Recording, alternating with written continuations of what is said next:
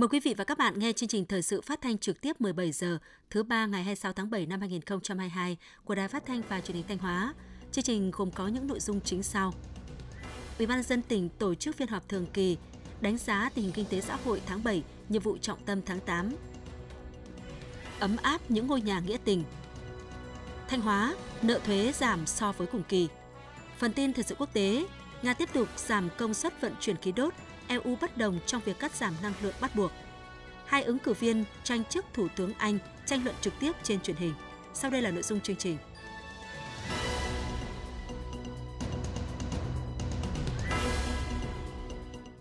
Thưa quý vị và các bạn, Ban chỉ đạo phòng chống tham nhũng tiêu cực tỉnh Thanh Hóa đã tổ chức phiên họp lần thứ nhất để cho ý kiến vào dự thảo các quy chế quy định, phân công nhiệm vụ cho các thành viên và thống nhất chương trình công tác 6 tháng cuối năm 2022 đồng chí Đỗ Trọng Hưng, Ủy viên Trung ương Đảng, Bí thư tỉnh ủy, Chủ tịch Hội đồng nhân dân tỉnh, trưởng ban chỉ đạo chủ trì phiên họp. Dự phiên họp có đồng chí Lại Thế Nguyên, Phó Bí thư Thường trực tỉnh ủy, Trường đoàn đại biểu Quốc hội Thanh Hóa, Phó trưởng ban chỉ đạo cùng các đồng chí thường trực và các ủy viên ban chỉ đạo.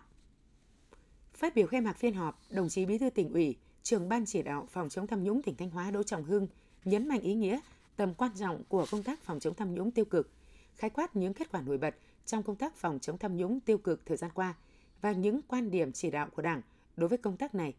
Đồng chí Bí thư tỉnh ủy khẳng định, việc Trung ương quyết định thành lập Ban chỉ đạo phòng chống tham nhũng tiêu cực các cấp thể hiện quyết tâm cao đối với công tác này nhằm phòng ngừa ngăn chặn, đẩy lùi tệ tham nhũng tiêu cực, giữ gìn sự liêm khiết của Đảng, củng cố niềm tin của quần chúng nhân dân đối với Đảng, từ đó nâng cao vai trò, năng lực lãnh đạo của Đảng đối với sự nghiệp cách mạng của đất nước. Đồng chí Bí thư tỉnh ủy nêu rõ, Thanh Hóa là một trong những tỉnh, thành phố trong cả nước sớm thành lập Ban chỉ đạo phòng chống tham nhũng tiêu cực. Chỉ sau một thời gian ngắn, phiên họp thứ nhất của Ban chỉ đạo đã được tổ chức nhằm hoàn chỉnh các công cụ pháp lý để Ban chỉ đạo sớm đi vào hoạt động và phát huy tốt vai trò, chức năng nhiệm vụ của mình. Tại phiên họp, các đồng chí thường trực ủy viên Ban chỉ đạo đã thông qua quyết định thành lập Ban chỉ đạo phòng chống tham nhũng tiêu cực tỉnh Thanh Hóa. Dự thảo quy chế hoạt động của Ban chỉ đạo dự thảo quy định về công tác kiểm tra giám sát của Ban chỉ đạo, dự thảo quyết định phân công nhiệm vụ cho các thành viên Ban chỉ đạo, dự thảo chương trình công tác 6 tháng cuối năm 2022 của Ban chỉ đạo. Các ý kiến thảo luận tại hội nghị cơ bản thống nhất với các dự thảo quy chế, quy định, quyết định, đồng thời góp ý bổ sung một số nội dung để hoàn chỉnh các văn bản đảm bảo phù hợp với các quy định của Đảng, pháp luật hiện hành, các quy định của Ban chỉ đạo Trung ương và quy chế làm việc của Ban chấp hành Đảng Bộ tỉnh. Các đại biểu cũng thống nhất cao với dự thảo chương trình công tác 6 tháng cuối năm 2022 của Ban chỉ đạo. Kết luận phiên họp, đồng chí Đỗ Trọng Hưng, Bí thư tỉnh ủy, trưởng Ban chỉ đạo phòng chống tham nhũng tiêu cực tỉnh, đánh giá cao tinh thần trách nhiệm và các ý kiến phát biểu, đóng góp của các thành viên Ban chỉ đạo, giao cho Ban nội chính tỉnh ủy, tiếp thu, phối hợp với Văn phòng tỉnh ủy, ra soát, hoàn chỉnh các dự thảo văn bản, trình trưởng Ban chỉ đạo ký ban hành đồng chí Bí thư tỉnh ủy đề nghị trong thời gian tới, các đồng chí thành viên ban chỉ đạo, các cấp, các ngành, các địa phương trong tỉnh cần tiếp tục thực hiện nghiêm túc có hiệu quả các nghị quyết, chỉ thị của Trung ương, Bộ Chính trị, Ban Bí thư và các ý kiến chỉ đạo của đồng chí Tổng Bí thư Nguyễn Phú Trọng về công tác phòng chống tham nhũng tiêu cực. Phải tăng cường sự lãnh đạo của cấp ủy chính quyền các cấp đối với công tác phòng chống tham nhũng tiêu cực. Coi đây là một trong những trọng tâm lãnh đạo của cấp ủy lấy kết quả phòng chống tham nhũng tiêu cực làm cơ sở để đánh giá năng lực lãnh đạo, sức chiến đấu của tổ chức đảng, hiệu lực hiệu quả, quản lý điều hành của chính quyền và phẩm chất năng lực, trách nhiệm của người đứng đầu. Tiếp tục đẩy mạnh, nâng cao hiệu quả công tác tuyên truyền giáo dục, tạo sự tự giác, thống nhất cao về nhận thức hành động trong cán bộ đảng viên và các tầng lớp nhân dân về công tác phòng chống tham nhũng tiêu cực. Tiếp tục ra soát bổ sung, hoàn thiện cơ chế chính sách quy chế, quy định, quy trình, tiêu chuẩn, định mức trên các lĩnh vực, nhất là những lĩnh vực nhạy cảm, dễ phát sinh tham nhũng tiêu cực. Hoàn thiện cơ chế khuyến khích và bảo vệ cán bộ đảng viên, người đứng đầu đổi mới sáng tạo, dám nghĩ dám làm, dám chịu trách nhiệm vì lợi ích chung. Công tác kiểm tra giám sát, thanh tra điều tra, truy tố xét xử, thi hành án về tham nhũng tiêu cực phải được tiến hành thường xuyên toàn diện và công tác và công khai có trọng tâm trọng điểm Đồng chí Bí thư tỉnh ủy Đỗ Trọng Hưng chỉ đạo các cơ quan chức năng liên quan phải đẩy nhanh tiến độ điều tra xử lý các vụ việc vụ án tham nhũng kinh tế theo đúng quy định của Đảng, pháp luật của nhà nước, không bỏ lọt tội phạm, không làm oan sai, rất nghiêm minh nhưng cũng rất nhân văn nhân ái, có lý có tình, đảm bảo hầu hết các đối tượng bị xử lý đều nhận thức rõ sai phạm của mình và tâm phục khẩu phục, tỏ rõ sự ăn năn hối cải và có tác dụng cảnh tỉnh gian đe giáo dục, phòng ngừa mạnh mẽ trong xã hội. Cùng với đó, phải nâng cao hiệu quả thu hồi tài sản tham nhũng, khuyến khích người phạm tội tự nguyện bồi thường khắc phục hậu quả trong các vụ án tham nhũng kinh tế. Đồng chí Bí thư tỉnh ủy cũng yêu cầu phát huy hơn nữa vai trò của các cơ quan và đại biểu dân cử, mặt trận Tổ quốc, các tổ chức chính trị xã hội, báo chí và nhân dân trong đấu tranh phòng chống tham nhũng tiêu cực, tiếp tục kiện toàn tổ chức bộ máy, nâng cao năng lực hiệu quả hoạt động của các cơ quan đơn vị có chức năng phòng chống tham nhũng tiêu cực, trong đó chú trọng xây dựng đội ngũ cán bộ làm công tác phòng chống tham nhũng tiêu cực thật sự có bản lĩnh, thật sự liêm chính trong sạch. Đồng chí Bí thư tỉnh ủy Đỗ Trọng Hưng nhấn mạnh, phòng chống tham nhũng tiêu cực là nhiệm vụ quan trọng thường xuyên, vừa cấp bách vừa khó khăn phức tạp lâu dài, phải tiến hành kiên quyết kiên trì, liên tục ở tất cả các cấp các ngành các lĩnh vực với những bước đi vững chắc tích cực và có trọng tâm trọng điểm. Để nâng cao hiệu quả công tác phòng chống tham nhũng tiêu cực trên địa bàn tỉnh trong thời gian tới, hoạt động của ban chỉ đạo có ý nghĩa rất quan trọng, cần phải tổ chức công việc chặt chẽ, làm việc nghiêm túc khoa học, trách nhiệm, xây dựng tập thể đoàn kết, phối hợp công tác với nhau nhịp nhàng. Từng đồng chí trong ban chỉ đạo phải gương mẫu, liêm dũng, chính trực, tức là phải trong sạch dũng cảm, ngay thẳng, công tâm, trung thực. Đồng chí Bí thư tỉnh ủy bày tỏ tin tưởng với kinh nghiệm trong thời gian qua, với quyết tâm và sự vào cuộc đồng bộ quyết liệt, đồng bộ của cả hệ thống chính trị và toàn xã hội, công tác phòng chống tham nhũng tiêu cực ở tỉnh Thanh Hóa trong thời gian tới sẽ có những chuyển biến mới. Tham nhũng tiêu cực nhất định sẽ được ngăn chặn và đẩy lùi, góp phần xây dựng chỉnh đốn đảng và hệ thống chính trị ngày càng trong sạch vững mạnh, đáp ứng yêu cầu phát triển của tỉnh trong giai đoạn mới và niềm tin yêu kỳ vọng của nhân dân. Ngày 26 tháng 7, đồng chí Lại Thế Nguyên, Phó Bí thư Thường trực tỉnh ủy, Trường đoàn đại biểu Quốc hội, trưởng Ban Cải cách Tư pháp tỉnh Thanh Hóa đã đến chúc mừng Viện Kiểm sát Nhân dân tỉnh kỷ niệm 62 năm ngày thành lập ngành 26 tháng 7 năm 1960, 26 tháng 7 năm 2022. Cùng đi có các đồng chí Ủy viên Ban Thường vụ tỉnh ủy, Lê Tiến Lam, Phó Chủ tịch Thường trực Hội đồng Nhân dân tỉnh, Nguyễn Ngọc Tiến, trưởng Ban Nội chính tỉnh ủy, cùng đại diện lãnh đạo Ủy ban Kiểm tra tỉnh ủy, Văn phòng tỉnh ủy, phóng viên Minh Tuyết đưa tin. Thay mặt lãnh đạo tỉnh, đồng chí Phó Bí thư Thường trực tỉnh ủy Lại Thế Nguyên gửi tới tập thể lãnh đạo cán bộ công chức và người lao động Viện Kiểm sát Nhân dân tỉnh Thanh Hóa những lời chúc mừng tốt đẹp nhất nhân ngày truyền thống của ngành,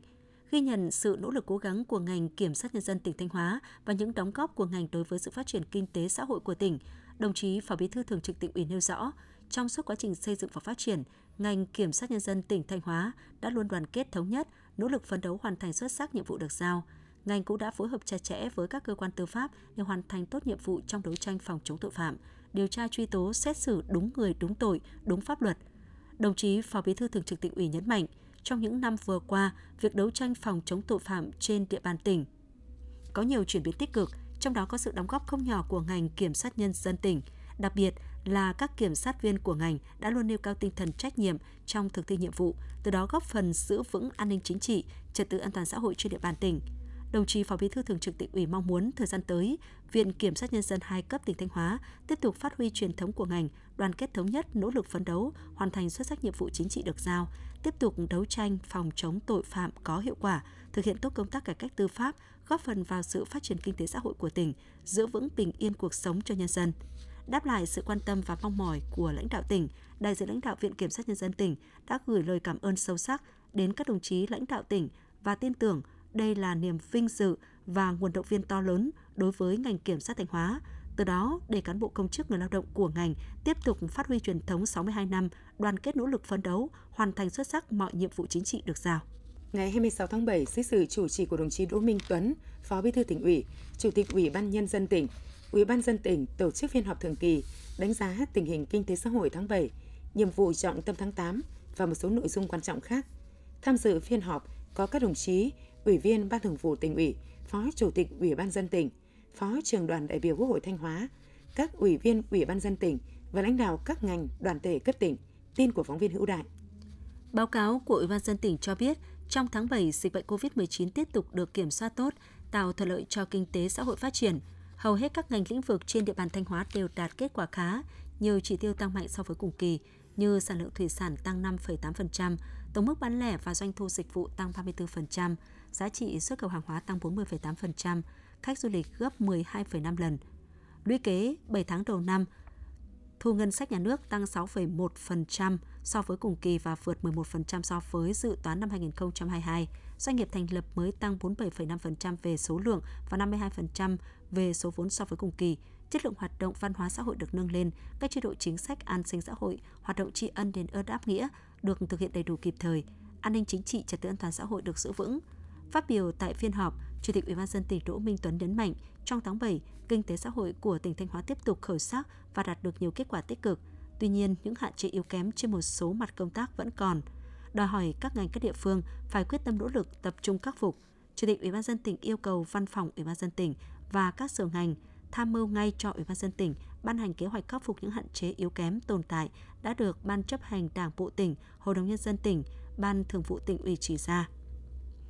Dự báo trong thời gian tới, thuận lợi và khó khăn thách thức đan xen nhau, trong đó khó khăn thách thức được nhận định sẽ nhiều hơn, nhất là tình hình thiên tai dịch bệnh còn tiềm ẩn yếu tố khó lường. Do vậy, các cấp các ngành các địa phương cần chủ động, quyết liệt nỗ lực hơn nữa trong tổ chức thực hiện nhiệm vụ, thẳng thắn nhìn nhận những hạn chế khuyết điểm để đưa ra các giải pháp khắc phục, hoàn thành nhiệm vụ được giao.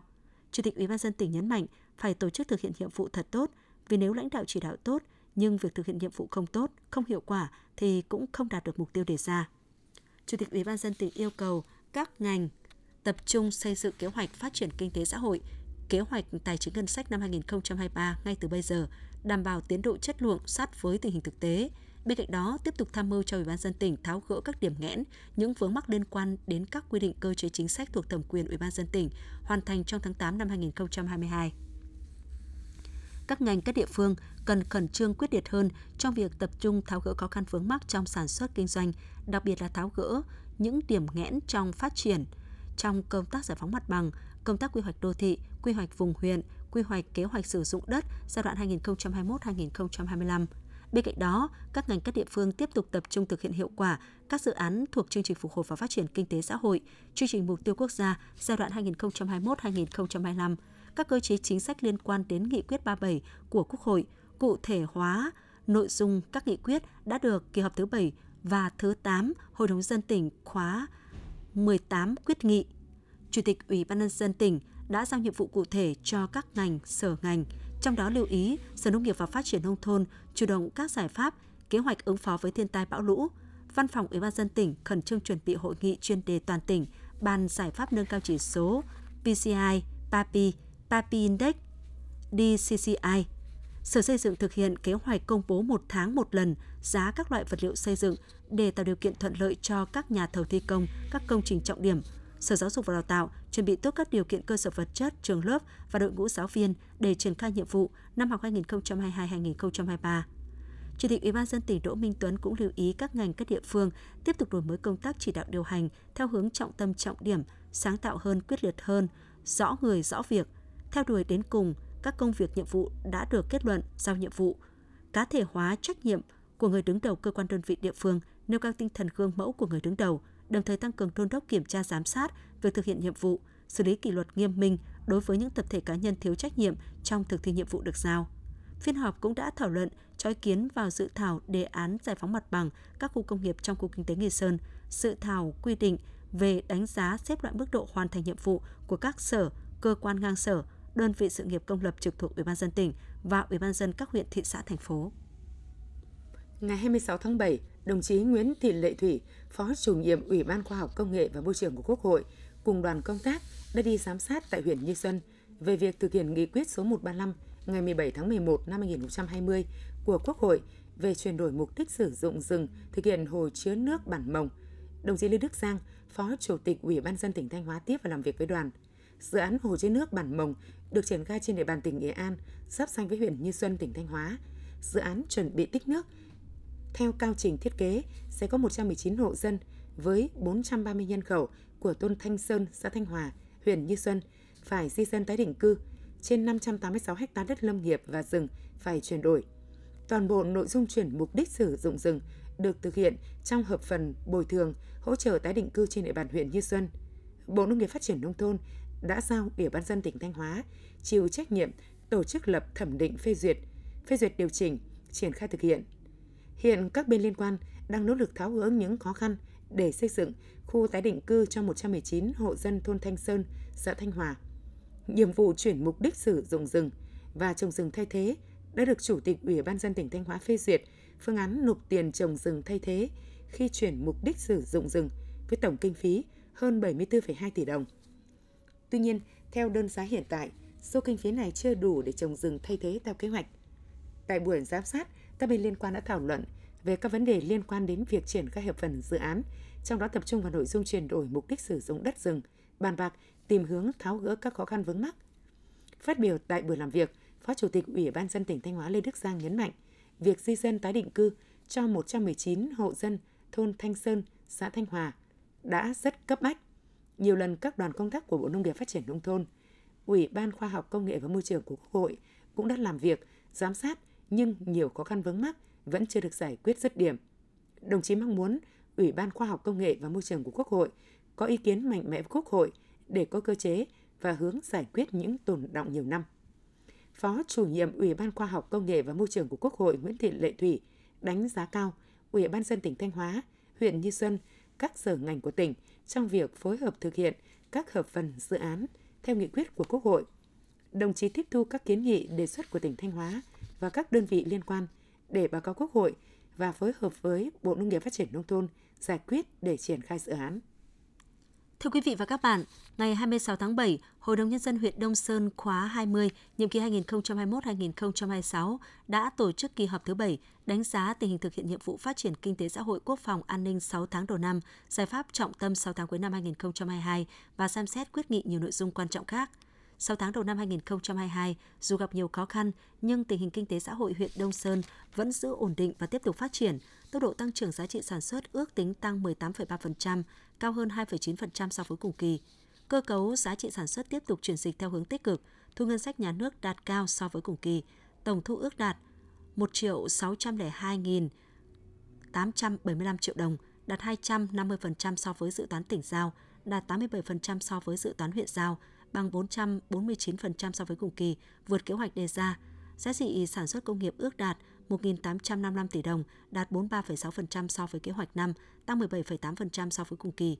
Công tác quản lý đầu tư xây dựng cơ bản được quan tâm chỉ đạo, nhất là công tác chuẩn bị thủ tục đầu tư, đôn đốc, đẩy nhanh tiến độ thi công các dự án chuyển tiếp từ năm 2021 sang năm 2022. Các ngành dịch vụ phát triển, đáp ứng nhu cầu sản xuất và đời sống nhân dân –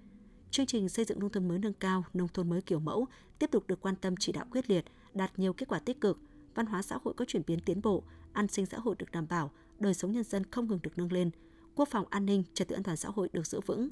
Để phấn đấu hoàn thành cao nhất các mục tiêu phát triển kinh tế xã hội năm 2022, kỳ họp đề ra nhiệm vụ tiếp tục thực hiện tốt sản xuất nông nghiệp, đẩy mạnh chương trình xây dựng nông thôn mới nâng cao và kiểu mẫu, tích tụ tập trung để sản xuất nông nghiệp quy mô lớn công nghệ cao – tăng cường công tác quản lý nhà nước trên các lĩnh vực tài chính, thuế, đầu tư xây dựng cơ bản, đất đai, môi trường, chính sách xã hội. Tiếp tục đẩy mạnh cải cách hành chính, siết chặt kỷ luật kỳ cương hành chính nhằm nâng cao hơn nữa hiệu lực hiệu quả quản lý nhà nước, tạo chuyển biến trong công tác chỉ đạo điều hành của các cấp các ngành trên địa bàn. Tại kỳ họp, các đại biểu đã được nghe báo cáo của Ủy ban dân huyện về kết quả giải quyết các ý kiến đề nghị của cử tri đã phản ánh tại kỳ họp thứ tư Hội đồng nhân dân huyện khóa 20, thông báo của Ủy ban Mặt trận Tổ quốc huyện về việc mặt trận tham gia xây dựng chính quyền, ý kiến kiến nghị của cử tri gửi tới kỳ họp thứ 7 Hội đồng Nhân dân huyện khóa 20 và một số nội dung quan trọng khác. Quý vị và các bạn đang theo dõi chương trình thời sự phát thanh của Đài Phát thanh và Truyền hình Thanh Hóa. Chương trình được phát trên sóng FM tần số 92,3 MHz. Tiếp theo sẽ là những thông tin đáng chú ý. Sáng 26 tháng 7, huyện ủy, Hội đồng Nhân dân, Ủy ban dân huyện Yên Định đã tổ chức lễ kỷ niệm 75 năm Ngày Thương binh Liệt sĩ 27 tháng 7 năm 1947, 27 tháng 7 năm 2022, biểu dương người có công và các tập thể có thành tích trong công tác đền ơn đáp nghĩa. Sau hai cuộc kháng chiến, huyện Yên Định đã có 3.136 người con anh dũng hy sinh, trên 3.000 người là thương bệnh binh, để lại một phần xương máu nơi chiến trường. 272 mẹ Việt Nam anh hùng được phong tặng truy tặng, 7 anh hùng lực lượng vũ trang nhân dân, 2.355 người hoạt động kháng chiến được tặng thưởng huân huy chương. Toàn huyện có hơn 9.069 người có công với cách mạng, trong đó có 3.945 người đang hưởng trợ cấp thường xuyên. Phong trào vận động ủng hộ quỹ đền ơn đáp nghĩa được nhiều tổ chức cá nhân hưởng ứng tham gia, đạt kết quả tích cực. Từ năm 2017 đến nay, huyện đã vận động hỗ trợ xây mới được 42 căn nhà tình nghĩa, duy trì đỡ đầu 6 mẹ Việt Nam anh hùng còn sống với mức 1 triệu đồng một tháng, thường xuyên thăm hỏi, tặng quà, chăm lo đời sống, giải quyết chế độ cho các gia đình chính sách, người có công với cách mạng. Nhân dịp này, các đồng chí lãnh đạo huyện Yên Định đã trao quà vinh danh 65 người có công tiêu biểu và 10 tập thể làm tốt công tác chăm sóc người có công. Những ngày tháng 7 này, tiếp nối mạch nguồn truyền thống đạo lý của dân tộc Việt Nam uống nước nhớ nguồn, tuổi trẻ Thanh Hóa đã và đang cùng với các ngành các cấp trong tỉnh tổ chức nhiều hoạt động ý nghĩa tri ân gia đình chính sách, người có công với cách mạng. Toàn tỉnh đã tổ chức được 468 hoạt động thăm khám chữa bệnh, cấp phát thuốc miễn phí với 2.398 đoàn viên thanh niên tham gia, 509 hoạt động chỉnh trang, nghĩa trang, nhà bia tưởng niệm với 5.680 đoàn viên thanh niên tham gia, xây dựng mới được 4 nhà tình nghĩa, sửa chữa được 20 nhà với tổng trị giá 515 triệu đồng với 861 đoàn viên thanh niên tham gia. Bên cạnh đó, các cấp bộ đoàn đã trao tặng 1.526 xuất quà cho các gia đình chính sách và cho con em gia đình thương binh liệt sĩ với tổng số tiền gần 1 tỷ đồng. Đặc biệt, tối ngày 24 tháng 7, đồng loạt tại các nghĩa trang nhà bia, đài tưởng niệm anh hùng liệt sĩ trên địa bàn toàn tỉnh đã được đoàn viên, thanh niên thắp lên những nét hương thơm để tỏ lòng thành kính biết ơn, trân trọng sự hy sinh cao cả của các anh hùng liệt sĩ. Để góp phần thắp sáng ngọn lửa tri ân các liệt sĩ quân tình nguyện, chuyên gia Việt Nam hy sinh tại Lào, đội quy tập thuộc Bộ Chỉ huy quân sự tỉnh Thanh Hóa đã và đang tiếp tục hành trình tìm kiếm, quy tập, cất bốc và hồi hương hài cốt liệt sĩ đưa các anh về nơi an nghỉ đất mẹ. Thực hiện chỉ đạo của Ban chỉ đạo 515 quốc gia, Bộ Tư lệnh Quân khu 4, đặc biệt được sự ủng hộ giúp đỡ của Đảng bộ chính quyền và nhân dân các dân tộc tỉnh Hùa Phan, nước Cộng hòa Dân chủ Nhân dân Lào – Suốt hành trình dài 24 năm qua, đội quy tập đã vượt qua muôn vàn khó khăn gian khổ, băng rừng lội suối tới các địa bàn chiến đấu ác liệt trong các thời kỳ kháng chiến tại nước Cộng hòa Dân chủ Nhân dân Lào để thu thập thông tin tìm kiếm cất bốc hài cốt liệt sĩ của các anh hùng liệt sĩ đã anh dũng hy sinh vì nghĩa vụ quốc tế cao cả nằm trên nước bạn đưa về Tổ quốc Việt Nam an táng. Theo Thượng tá Lê Hữu Hưng, đội trưởng đội quy tập, việc tìm kiếm hài cốt liệt sĩ chủ yếu thực hiện vào mùa khô trong khoảng thời gian từ tháng 10 nào của năm trước đến tháng 5 của năm sau. Do yêu cầu nhiệm vụ công tác hoạt động độc lập ở nước bạn Lào dài ngày, nên trước khi hành quân, đội phải chuẩn bị đầy đủ về mọi mặt từ con người đến phương tiện thuốc men. Đội ngũ cán bộ chiến sĩ trong đội là những người có bản lĩnh chính trị vững vàng, phẩm chất đạo đức đốt, có kinh nghiệm, trách nhiệm, biết tạo ra sức mạnh tập thể, yêu thương đồng cam cộng khổ, cùng nhau hoàn thành nhiệm vụ. Trong quá trình thực hiện nhiệm vụ, đội thường xuyên làm tốt công tác phối hợp với Ban công tác đặc biệt tỉnh Hủa Phan và các lực lượng quân đội, công an, Sở Lao động Phúc lợi, Sở Ngoại vụ, Hội Cựu chiến binh tỉnh Hủa Phan, Hội Cựu chiến binh các tỉnh thuộc quân khu Tây Bắc và Cựu chiến binh tỉnh Thanh Hóa có các đơn vị từng tham gia chiến đấu ở tỉnh Hủa Phan để xác định địa bàn các đơn vị chiến đấu, để nắm thêm thông tin, nâng cao kết quả tìm kiếm, quy tập hài cốt liệt sĩ. Bên nước bản, đội cũng làm tốt công tác dân vận giúp đỡ bà con dân bản bằng việc khám chữa bệnh cấp phát thuốc miễn phí, tổ chức các hoạt động giao lưu thăm hỏi tặng quà cùng nhân dân, vệ sinh đường bản, thu hoạch mùa màng, giúp dân tu sửa đường ống nước, diệt mũi côn trùng, sửa chữa nhà ở. Những việc làm trên được nhân dân tin yêu hết lòng và tạo điều kiện để đội ngũ thực hiện nhiệm vụ khảo sát, tìm kiếm, quy tập hài cốt liệt sĩ. Ở các bản nơi đội đến công tác, bà con giúp đỡ về ăn ở, đảm bảo an ninh an toàn trong suốt quá trình làm nhiệm vụ. Bà con nhân dân nước bạn Lào cũng nhiệt tình sẵn sàng cung cấp thông tin tư liệu về các phần mộ liệt sĩ Việt Nam trên địa bàn – Đến nay, đội đã tìm kiếm quy tập được 221 hài cốt liệt sĩ quân tình nguyện và chuyên gia Việt Nam hy sinh tại nước Bạt Lào về an táng tại các nghĩa trang liệt sĩ trong tỉnh. Riêng Miều Khô năm 2021-2022, qua thông tin từ nhân dân và cựu chiến binh cung cấp, đội đã tìm kiếm quy tập được 16 hài cốt liệt sĩ, đưa các anh về với Tổ quốc trong tình yêu bao la của đất mẹ và lòng biết ơn vô hạn của nhân dân hai nước Việt Lào tỉnh ủy, hội đồng nhân dân, ủy ban dân, ủy ban mặt trận tổ quốc tỉnh cũng đã tổ chức trọng thể lễ truy điệu an táng 16 hài cốt liệt sĩ tại nghĩa trang liệt sĩ quốc tế Đồng Tâm Ba Thước. Hiện nay trên địa bàn tỉnh có 350.045 người có công với cách mạng đang được hưởng chế độ ưu đãi của nhà nước. Đặc biệt trong những năm qua, công tác chăm sóc sức khỏe người có công luôn được ngành y tế xác định là nhiệm vụ quan trọng bởi đây vừa là trách nhiệm, vừa là vinh dự để đội ngũ cán bộ ngành y tế thể hiện tình cảm sâu sắc đạo lý uống nước nhớ nguồn của dân tộc đối với người có công. Trung tâm chăm sóc nuôi dưỡng người có công Thanh Hóa hiện đang quản lý, nuôi dưỡng, điều trị, phục hồi chức năng cho 235 đối tượng là những thương bệnh binh tâm thần mãn tính, thương bệnh binh nặng, có vết thương và bệnh lý tổng hợp, thân nhân liệt sĩ già cả cô đơn, con liệt sĩ bị tàn tật, người bị nhiễm chất độc da cam dioxin có hoàn cảnh đặc biệt khó khăn. Tại đây, công tác chăm sóc nuôi dưỡng luôn được trung tâm triển khai thực hiện kịp thời, đầy đủ, đáp ứng nhu cầu về đời sống sinh hoạt của đối tượng. Thường xuyên quan tâm đến chế độ, nâng cao chất lượng chăm sóc, nuôi dưỡng cho đối tượng như ăn ở sinh hoạt, rèn luyện và phục hồi chức năng. Hàng ngày các đối tượng được cán bộ trung tâm kiểm tra, theo dõi, khám bệnh định kỳ, cập nhật, nắm bắt tình hình sức khỏe để kịp thời phát hiện những biểu hiện bất thường, cũng như thường xuyên sử dụng các liệu pháp điều trị luyện tập phục hồi chức năng. Thông qua các buổi sinh hoạt tập thể, cán bộ trung tâm còn tuyên truyền, phổ biến những chính sách liên quan đến người cao tuổi, tư vấn, hướng dẫn cách phòng tránh bệnh thường gặp. Cùng với Trung tâm chăm sóc nuôi dưỡng người có công Thanh Hóa, hầu hết các cơ sở khám chữa bệnh trên địa bàn tỉnh thực hiện tốt việc ưu tiên chăm sóc sức khỏe cho người có công, đối tượng chính sách khi đến khám điều trị. Đặc biệt đối với những người tuổi cao sức yếu, nhất là mẹ Việt Nam anh hùng, thương binh nặng, khó khăn trong việc đi lại, đều được bệnh viện phân công nhân viên hỗ trợ làm thủ tục, thuốc men. Thường xuyên thăm hỏi, động viên kịp thời, giúp họ vượt qua ốm đau, bệnh tật để yên tâm điều trị.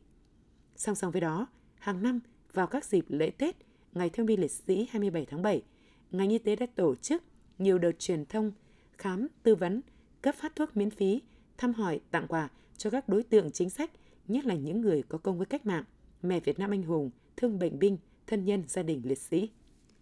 Thưa quý vị và các bạn, thực hiện quyết định số 22 2013 QĐ-TTC của Thủ tướng Chính phủ về hỗ trợ người có công với cách mạng về nhà ở, đến nay trên địa bàn toàn huyện Hoàng Hóa đã có gần 700 hộ gia đình chính sách người có công với cách mạng được hỗ trợ xây sửa nhà ở khang trang kiên cố, ổn định cuộc sống, góp phần đảm bảo an sinh xã hội. Sau đây là phản ánh của phóng viên Hoàng Mai Trần Hà.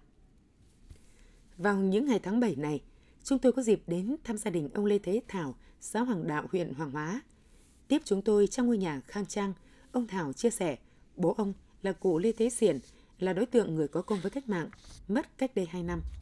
Do hoàn cảnh của gia đình gặp nhiều khó khăn, suốt một thời gian dài, gia đình phải ở trong ngôi nhà cấp 4 xuống cấp, được xây dựng từ những năm 80.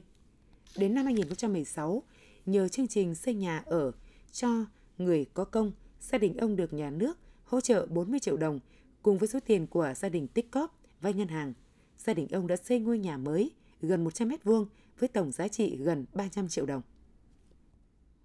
Đảng ủy chính quyền rất quan tâm đến cái việc gì này, chi trả đầy đủ cái chế độ chính sách, động viên quyên góp các cái nhà hảo tâm, các cái doanh nghiệp, các cái người có điều kiện và toàn dân để xây dựng cái quỹ đền ơn đáp nghĩa, giúp đỡ các cái đối tượng chính sách là phấn khởi, nó giảm được cái khó khăn. Cũng giống như gia đình ông Tảo, bà Lê Thị Hinh ở thị trấn Bút Sơn, có chồng là ông Nguyễn Xuân Bình, lái xe bộ đội Trường Sơn, bị ảnh hưởng của chất độc hóa học, mất cách đây một năm. Năm 2016, gia đình bà được chính quyền địa phương quan tâm hỗ trợ sửa chữa nhà với số tiền 20 triệu đồng. Từ số tiền hỗ trợ của nhà nước cùng với nguồn vốn của gia đình, gia đình bà đã tu sửa được ngôi nhà không còn phải lo lắng khi có mưa bão.